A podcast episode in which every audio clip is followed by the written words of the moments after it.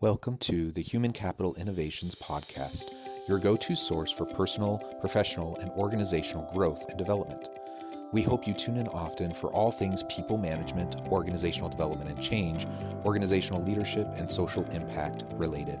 Maximize your personal and organizational potential with Human Capital Innovations Podcast.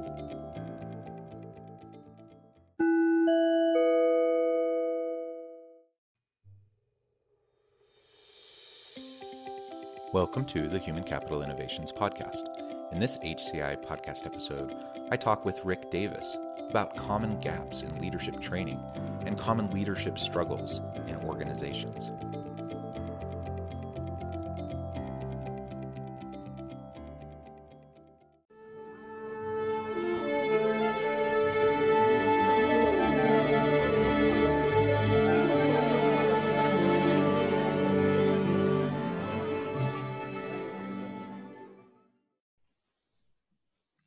Rick Davis, welcome to the Human Capital Innovations Podcast. Well, thank you. Glad to be here. Yeah, I'm excited to have the chance to chat with you about leadership today, um, the gaps in leadership, particularly in leadership training, and the types of struggles that uh, commonly manifest themselves in organizations in relation to leadership. So that's really what we'll be exploring together today. As we get started, I wanted to share Rick's bio with all the listeners. Rick Davis is a retired battalion chief from the Loveland Fire Rescue Authority in Colorado. He was in the fire service for 37 years, including volunteer and military firefighting, and 29 and a half years with Loveland Fire. During his 14 and a half years as a battalion chief, Rick served as a shift commander, uh, also the department's training chief. Rick is the owner of Impactus, cultivating today's leaders, providing uh, leadership speaking training and coaching services. He is a member of the John Maxwell team uh, and authored The Furnace of Leadership Development How to Mold Integrity and Character in Today's World.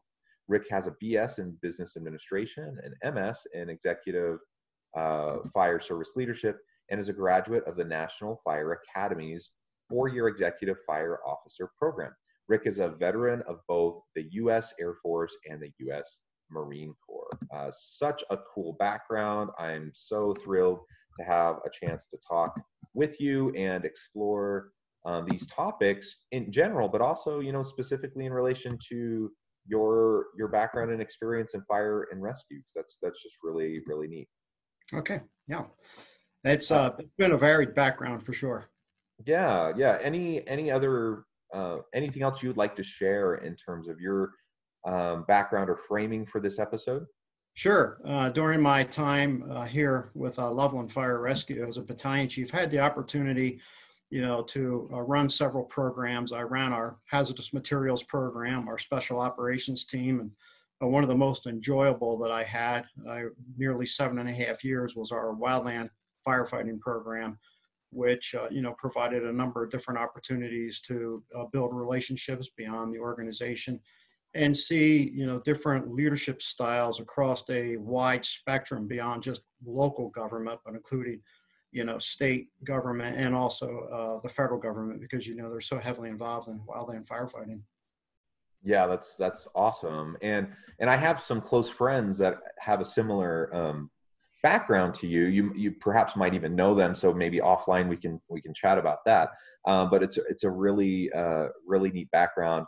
And the crucible of leadership you know as you're dealing with fire and rescue and um, th- i mean this is where like the rubber meets the road of of just the nitty gritty hard work that has to be done where lives are on the line and leading people in that environment i think um, is is a challenge and and training leaders and training uh, the other firefighters um, is is a huge challenge. So so it'll be great to have a chance to to talk about all of that.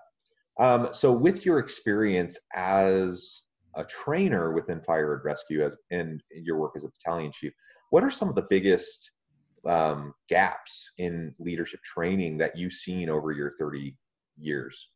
I'll split it out into you know the uh, the wildland arena, then municipal firefighting, and then I'll add in uh, the military as well. Because although firefighting, you know, fire is the same, you know, through all three of those realms, the approach to leadership is absolutely different. I'll start with the military first. You know, when an individual joins the military, you know, as an enlisted person, you know, they are shipped off to, you know, one of the boot camps and, you know, immediately, you know, introduced, you know, to leadership principles and, and concepts. And, you know, sometimes, you know, when they get out in the field, it can be good, you know, it can be bad. Um, you know, jumping over into the wildland arena, the National Wildfire Coordination Group, you know, they have a standard curriculum for people who are entering, you know, the firefighting world. And part of that does include initial leadership training. And then as a person, you know, progresses, you know, through the various positions, that leadership training, you know, gets elevated. Now we enter the municipal firefighting service and it can be all over the place. Although the National Fire Protection Association has, you know, written standards for, you know, fire officers, there are many organizations that do not teach any leadership to their people until it's time for them to step into a supervisory position. And, and unfortunately, our organization was like that, you know, for years. And uh, it got changed in 2009 uh, when we had a fire chief that came in here who saw the value in leadership training and what we needed to do. I've always been an advocate that leadership training should start, you know, just like in the military or in the uh, wildland arena, r- right out the gate. Don't wait and bring somebody into a fire academy. You teach them all the technical aspects of the job. You know, send them on out, you know, to a fire station, and then you know they progress through their career. And they might progress up to be, you know, a driver, and then one day they say, "Hey, I'm interested in being a lieutenant or a captain," and somebody goes, "Ah, well, you know what? I guess we better give you some leadership training." So there could be a gap in there that needs to be filled.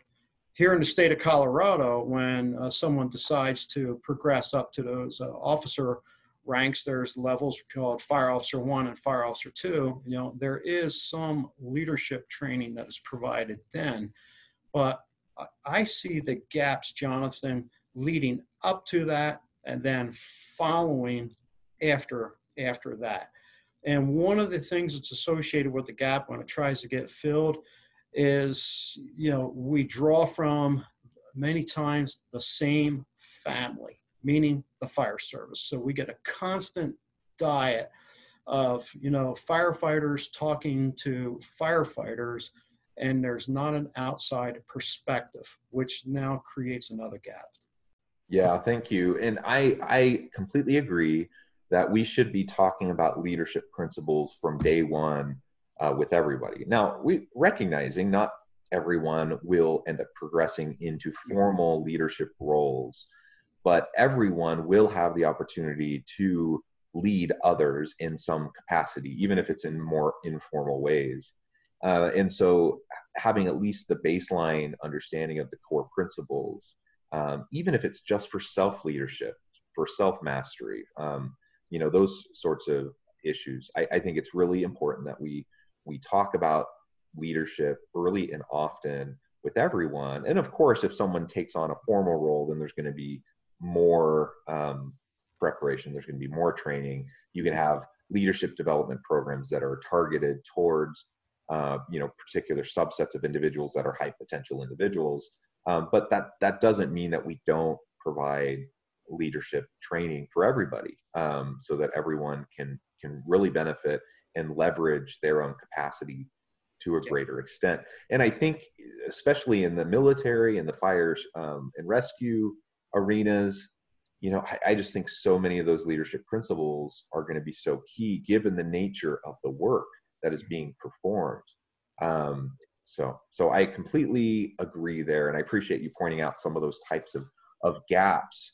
Um, something else that I've thought a lot about in terms of leadership gaps is that, in my experience, a lot of a lot of and this isn't you know specifically in, in the military or in fire and rescue, but generally speaking, when I'm thinking about leaders and organizations and where the gaps might exist, um, so many leaders in formal roles, they arrive at that position um, due to their technical expertise at the lower levels. So perhaps they were an excellent salesperson, or they were an excellent coder, or they were, um, you know, re- a, a, really great um, uh, person on the production line, or you know, whatever. You know, they, they they have they have technical skills, they had capacity, they had capabilities, not necessarily any leadership demonstrated leadership ability, but they were good at their job. So they were promoted and now they're supervising or they're managing or they're leading people.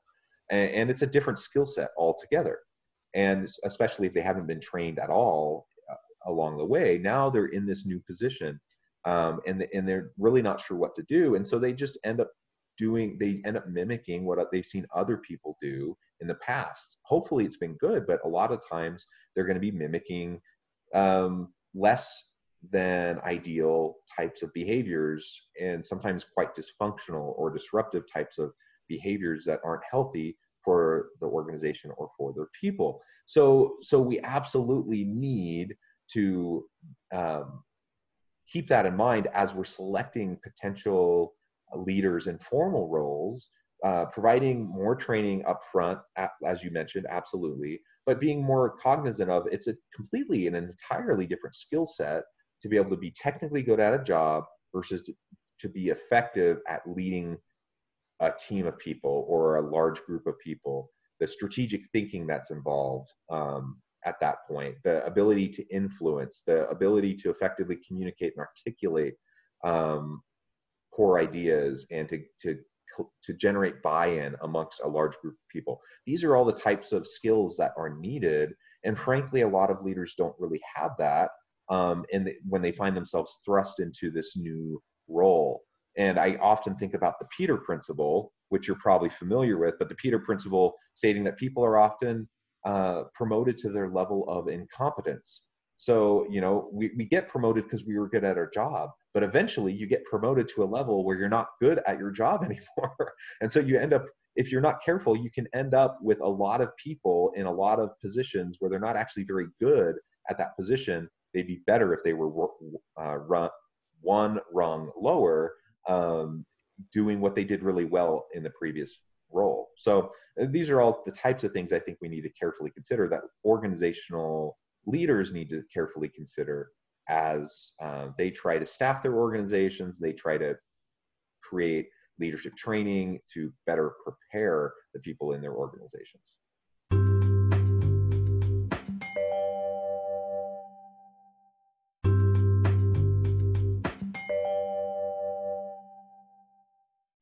You not only hit the nail on the head, I would say you hit the railroad spike on the head and drove that in, into the ground. Uh, as I was listening to you, I just was thinking back of many, many scenarios that I have witnessed, I have seen over the years. You know, start with what you're talking about, you know, the technical and the tactical competence. You know, um, as I was a battalion chief, you know, for over, a little over 14 years, I would have people on my shift that I had absolutely no question whatsoever about their courage and their bravery and their ability to pull up in front of whatever emergency was unfolding before them. And they could very technically and tactically proficiently handle that calmly and coolly, you know, no problem whatsoever.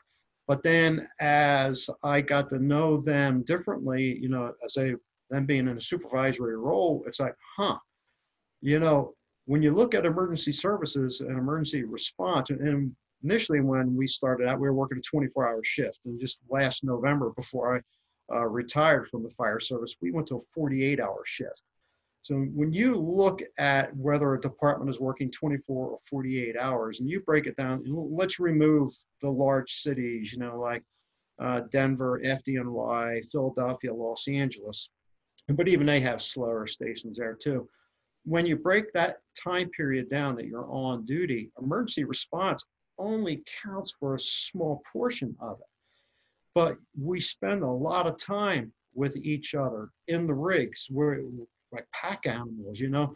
You got to go to the grocery store. You don't send one person. Everybody piles into the rig and they go down. So you're locked up with people. So these same folks that I saw that were very, very good at the emergency scene, wow. Now when it came down to handling issues, you know, personnel issues in the fire station, you know, lots of times they were not they were not equipped.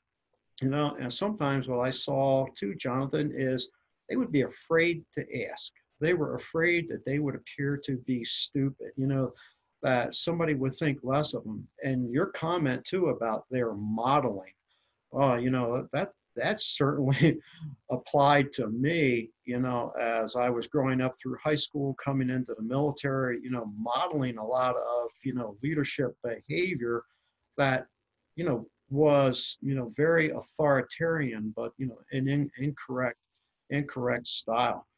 And so, yeah, there's there's just so so much. And, and one other thing I'd like to add on this particular topic also, I ran our department's recruiting program for three years, and there's a lot of people out there that you know want to be firefighters, and I've seen you know it change. You know after uh, 9/11, you know there were a lot of people you know that were motivated from a patriotism standpoint, and that's changed.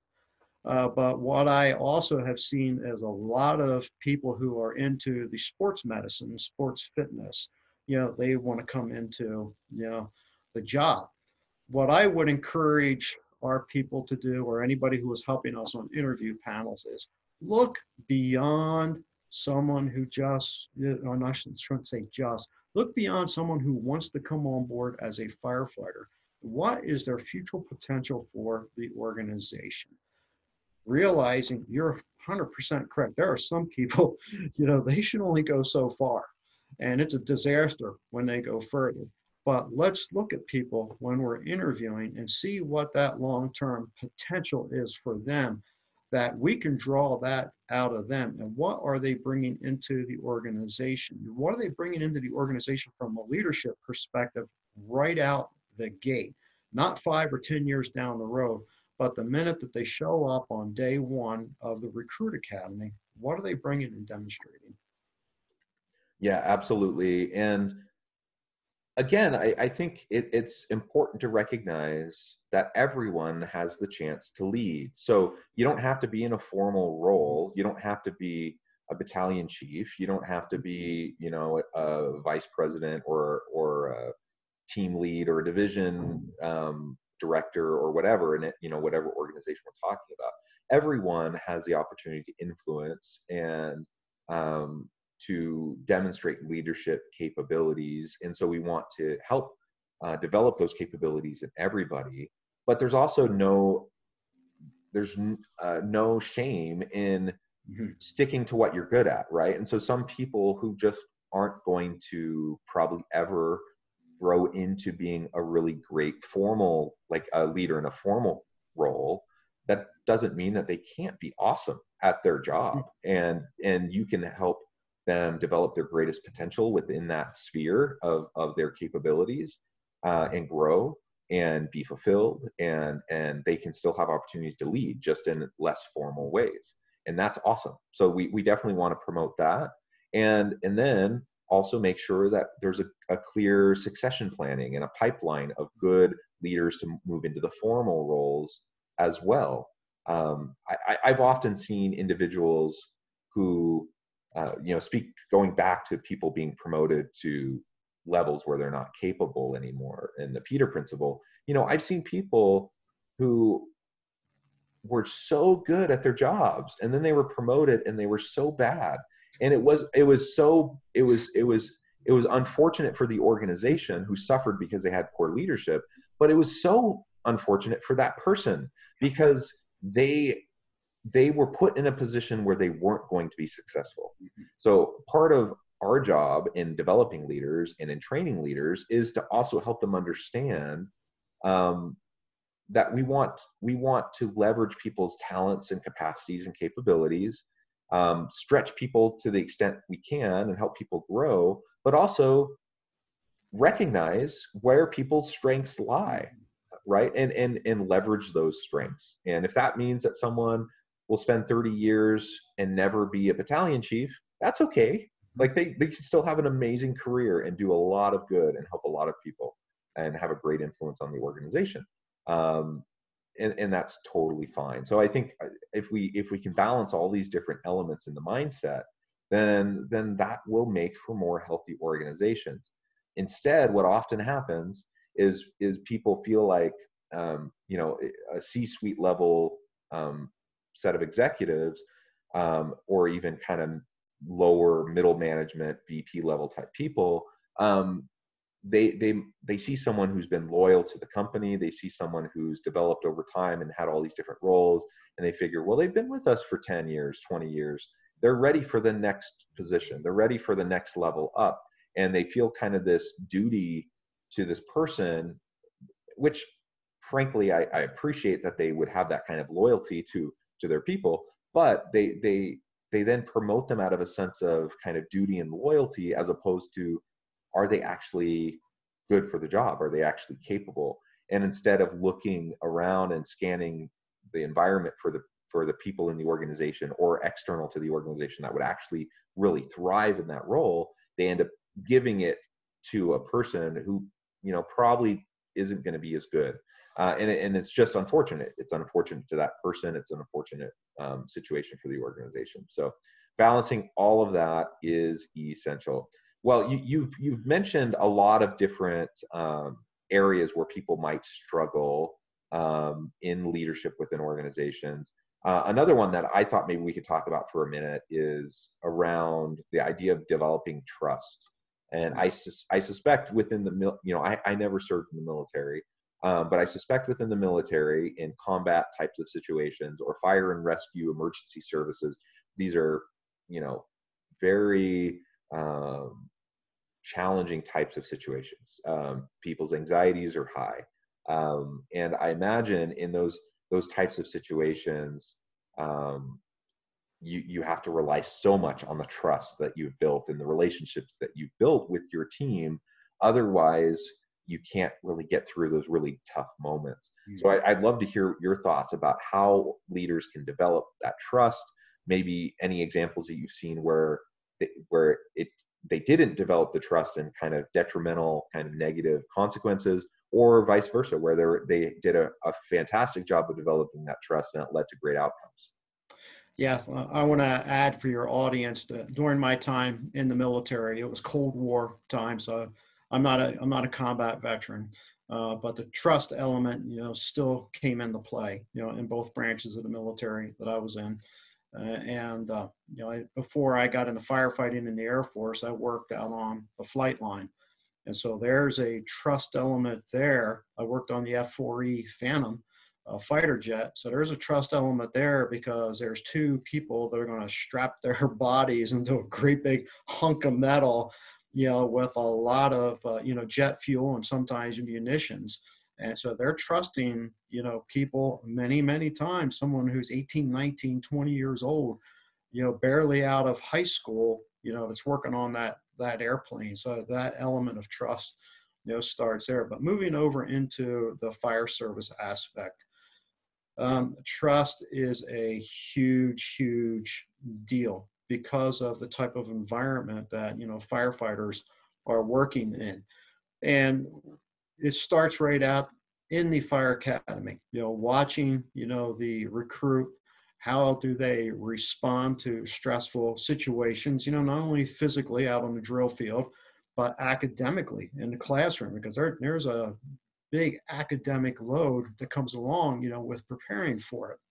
And when they move along into live fire evolutions you know how are they responding you know you know with that? Now now it's like, hey, graduation time, you know, a big ceremony, you know, fancy badges pinned, families show up and everything like that. But hey, the rubber meets the road, you know. And how long does somebody go before they're confronted with that call? And that call could be different for various people. I remember a documentary after 9 11, there was a French film crew that was following a, a brand new firefighter around in FDNY. And for his first year, uh, he had not been on any significant incident. His first significant incident was the towers. Uh, and so, you know, that, that's certainly, you know, stressful, traumatic. And our organization here in Loveland, I will say, was very welcoming to people. Unfortunately, there are some fire departments that are not that way. You know, it's you know they don't treat people well. You know, their first year. Uh, I can happily say we were not and are not, you know, that way. You welcome people in, you know, you and encourage them. And when you're encouraging them and you're treating them like human beings, you're building that trust already in a non emergency environment, getting to know them, you know, tearing down those personal barriers. Hey, you know, where do you come from? You know, what's your background? What do you like to do on your time off? You know, things like that. What do we have in common? You know, that, that relationship building. So now, hey, tones go off, you're piling onto the rigs, you're out the door yeah, and what is it? You know, is it you know a 65 year old male who's in cardiac arrest? Is it someone who is climbing and they've fallen 100 feet into a mountainous area? Uh, you know, or is it a, a structure fire, you know, with a report of somebody, you know, trapped inside? It's critical to build that trust ahead of time and not say, well, I'm going to wait until we get on the big one to see if I can really trust you. Because I believe, Jonathan, that sends a message to people that uh, there's a doubt. There's a doubt in that officer's mind as to whether or not I'm going to perform. And I'll add in uh, something here that applies to our previous conversation. I had a coffee last week with an individual that I know. He works in another fire department. And he told me that when he had been promoted, his immediate supervisor said, I'm watching you. I got my eyes on you. And that rattled that guy's confidence. It rattled his confidence to the point that he was not successful. And ultimately, he stepped back down to the previous level. Just those words. So, the words of encouragement that can, you know, build people up and start laying down that foundation of trust.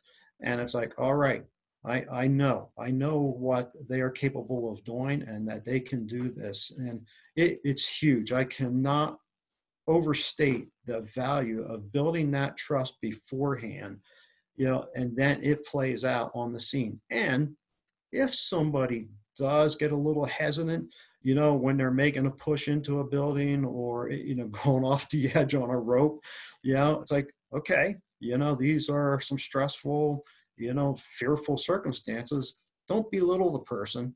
You know, pull them aside. I, over my, you know, time in the fire service, I, I've seen it in the past where, you know, somebody's made a mistake or an error, and oh boy, you know, they're all over them, and all that does is just shatter them. It's that's not leadership, not leadership at all. Yeah, yeah. Thank you for sharing those examples. Uh, trust is so foundational to good leadership.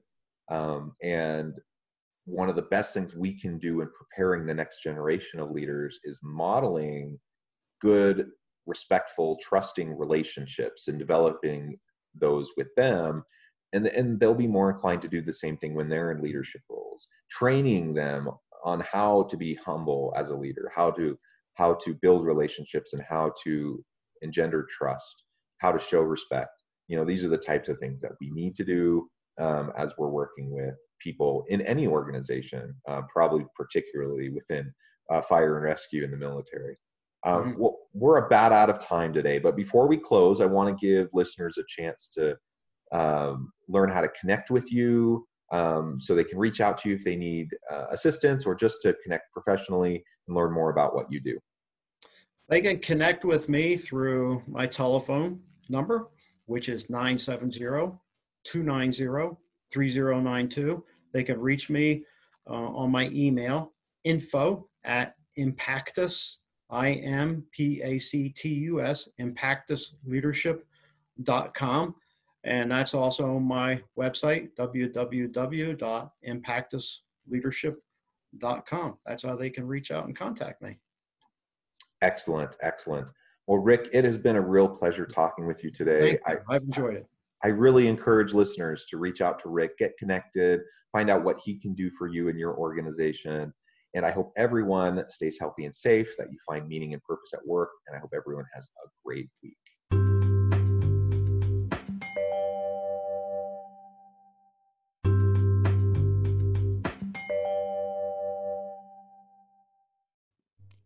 Thanks again for joining us for this episode of the Human Capital Innovations Podcast.